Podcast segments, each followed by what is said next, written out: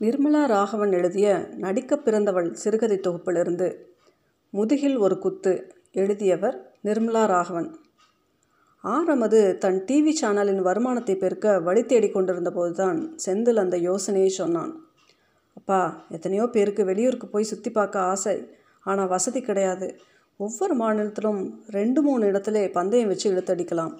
மலை ஏறி பிறகு ஒரு கம்பியில் படுத்த நிலையில் ஆற்றை கடந்து மற்றும் பிடிப்பிடியாக நெல்லை அள்ளி வழியில் இரு பூதங்கள் அவர்களை மறித்து பிடித்து தள்ள சேற்றில் ஓடி அதற்கென வைக்கப்பட்டிருந்த கூடையில் நெல்லை நிரப்பி இப்படி மனிதர்களின் உடல் பலம் மனோபலம் இரண்டையும் ஒருங்கே பரிசோதிக்கும் போட்டி அது. அமெரிக்காவில் பார்த்த நிகழ்ச்சியின் அப்பட்டமான காப்பி. பந்தயத்தில் ஜெயித்தால் பத்து லட்சம். பல கிலோமீட்டர் நீளத்திற்கு வரிசை பிடித்து நின்றார்கள் எதிர்கால லட்சாதிபதிகள். பத்து வருடங்களாயும் எங்களுக்கு பிள்ளை பாக்கியம் இல்லை. அதற்கான சிகிச்சைக்கு பணம் கிடைக்கும் என்ற ஆசையில்தான் இப்போட்டியில் சேர்ந்திருக்கிறோம் என்றாள் பூரணி. பருமனாக இருந்தாள். கணவர் புஜ பராக்கிரமத்துடன் இருந்தார். வயது நாற்பதற்குள் தான் இருக்கும் என்றாலும் அவர்களால் ஒன்றாக ஓட முடியுமா? இல்லை விரைவாக நடக்கத்தான் முடியுமா? பார்க்குறவங்களுக்கு எல்லோரும் ஒரே மாதிரியாக இருந்தால் அழுப்பு தட்டும் என்ற செந்திலின் யோசனை அவர்களுக்கு தெரியாது. நம்மளை போட்டியில் சேர்த்துக்கிட்டாங்க அப்போதே குழந்தையை பெற்றெடுத்தது போல் பூரணி குதித்தாள். அழகு போட்டியில் வென்ற இரு பெண்கள் விளையாட்டு வீரர்களான இரு இளைஞர்கள் குண்டும் ஒள்ளியுமாக இரு ஆப்த நண்பர்கள் என்று பத்து ஜோடிகளும் வெவ்வேறு விதமாக இருந்தார்கள். இரண்டு வயதான என் மகனுடைய இருதய சிகிச்சைக்கு வேண்டிய வசதி என்னிடம் இல்லை. அதற்காகத்தான் பெயர் கொடுத்தேன். என் உயிர் தோழி வந்தனாவும் என்னுடன் பங்கு பெற வந்திருக்கிறாள் என்ற கல்பனா வேறு மாநிலத்திலிருந்து வந்திருந்தாள். கணினித்துறையில் பட்டம் பெற்றிருந்தாள். பூரணியை விட பத்து வயதாவது இளையவளாக இருப்பாள். போட்டி துவங்கியது. பல கேமராக்கள் ஒவ்வொருவரையும் தொடர்ந்து ஓடியபடி இருந்தன. வார இறுதியில் ஒரு மாநிலத்திலிருந்து வேறொன்றிற்கு போக வேண்டும். கல்பனாவையும் வந்தனாவையும் பற்றி நாம் தவறாக முடிவெடுத்து விட்டோம் என்று பிற போட்டியாளர்கள் பொறாமையுடன் முணுமுணுக்கும் வகையில் ஆறில் நான்கு இடங்களில் அக்குழு முதலாவது இடத்தை பிடித்திருந்தனர்.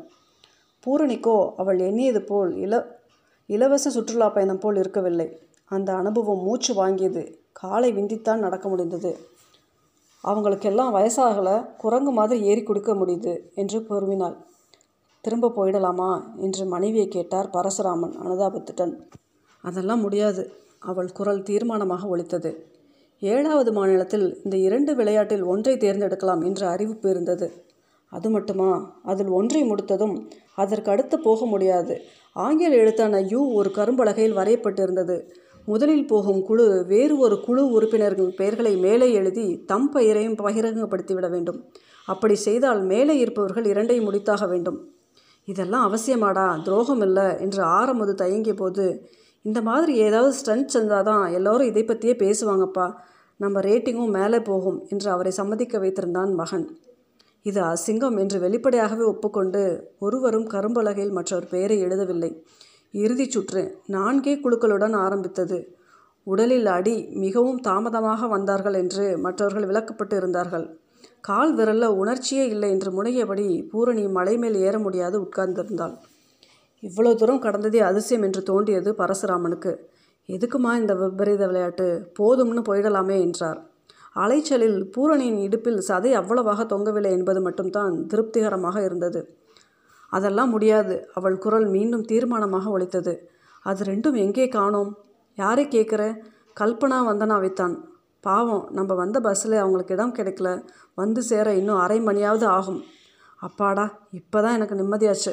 கிளம்புங்கோ. ஓய்வாக இருக்கவா இங்கே வந்திருக்கோம் என்று அவரை விரட்டியபடி புதிய உற்சாகத்துடன் எழுந்தாள் பூரணி. கால் வழி போன இடம் தெரியவில்லை. வழியில் ஒரு யூ. வழக்கம் போல் அதை கடந்து போன கணவரை கொஞ்சம் இருங்க என்று தடுத்தாள் பூரணி. அதிர்ச்சியுடன் அவளை பார்த்து எதுக்கு பூரணி என்று தடுக்க பார்த்தவரிடம் இது பந்தயம். இங்கே உணர்ச்சிகளுக்கு இடம் கொடுக்கக்கூடாது என்று மிரட்டலாக கூறியபடி கல்பனா வந்தனா? என்று எழுதினாள்.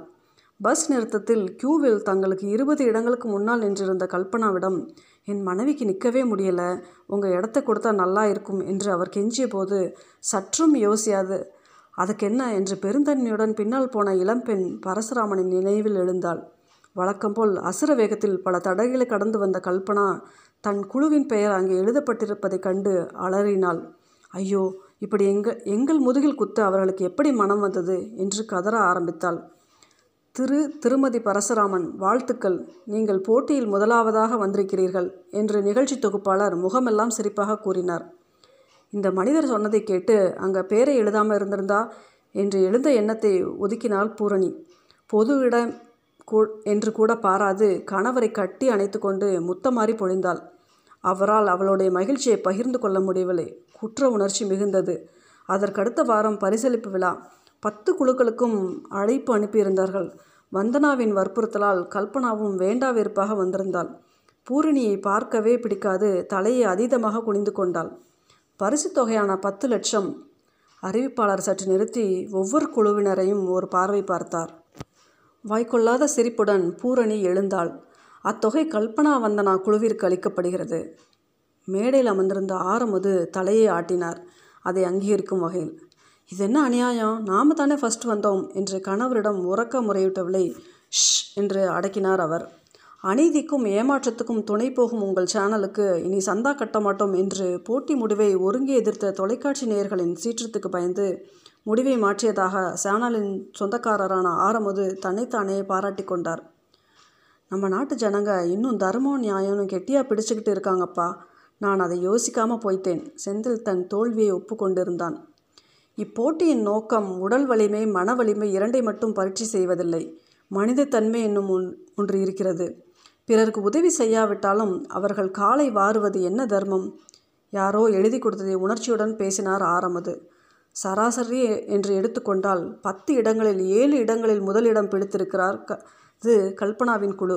திட்டமிடும் திறனாலும் எந்த நிலையிலும் நிதானத்தை இழக்காத குணத்தாலும் இறுதிச் சுற்றிலும் அவர்கள் வென்றிருப்பார்கள் என்பதில் சந்தேகமில்லை. ஆனால் வெளிப்படையாக குற்றம் சாட்ட விரும்பாது குறிப்பாக பூரணியை பார்த்தார். அவளுக்கு அவமானமாக இருந்தது. உதடுகளை இறுக்கிக் கொண்டு கடைக்கண்ணால் கணவரை நோக்கினாள். ஒரு பெருமூச்சு எழுந்தது அவரிடமிருந்து. அது நிம்மதியை வெளிப்படுத்திய பெருமூச்சு. குறுக்கு வழியில் நல்லவர் மனதை நோகடித்து அப்படியாவது ஒரு குழந்தை பெற வேண்டுமா?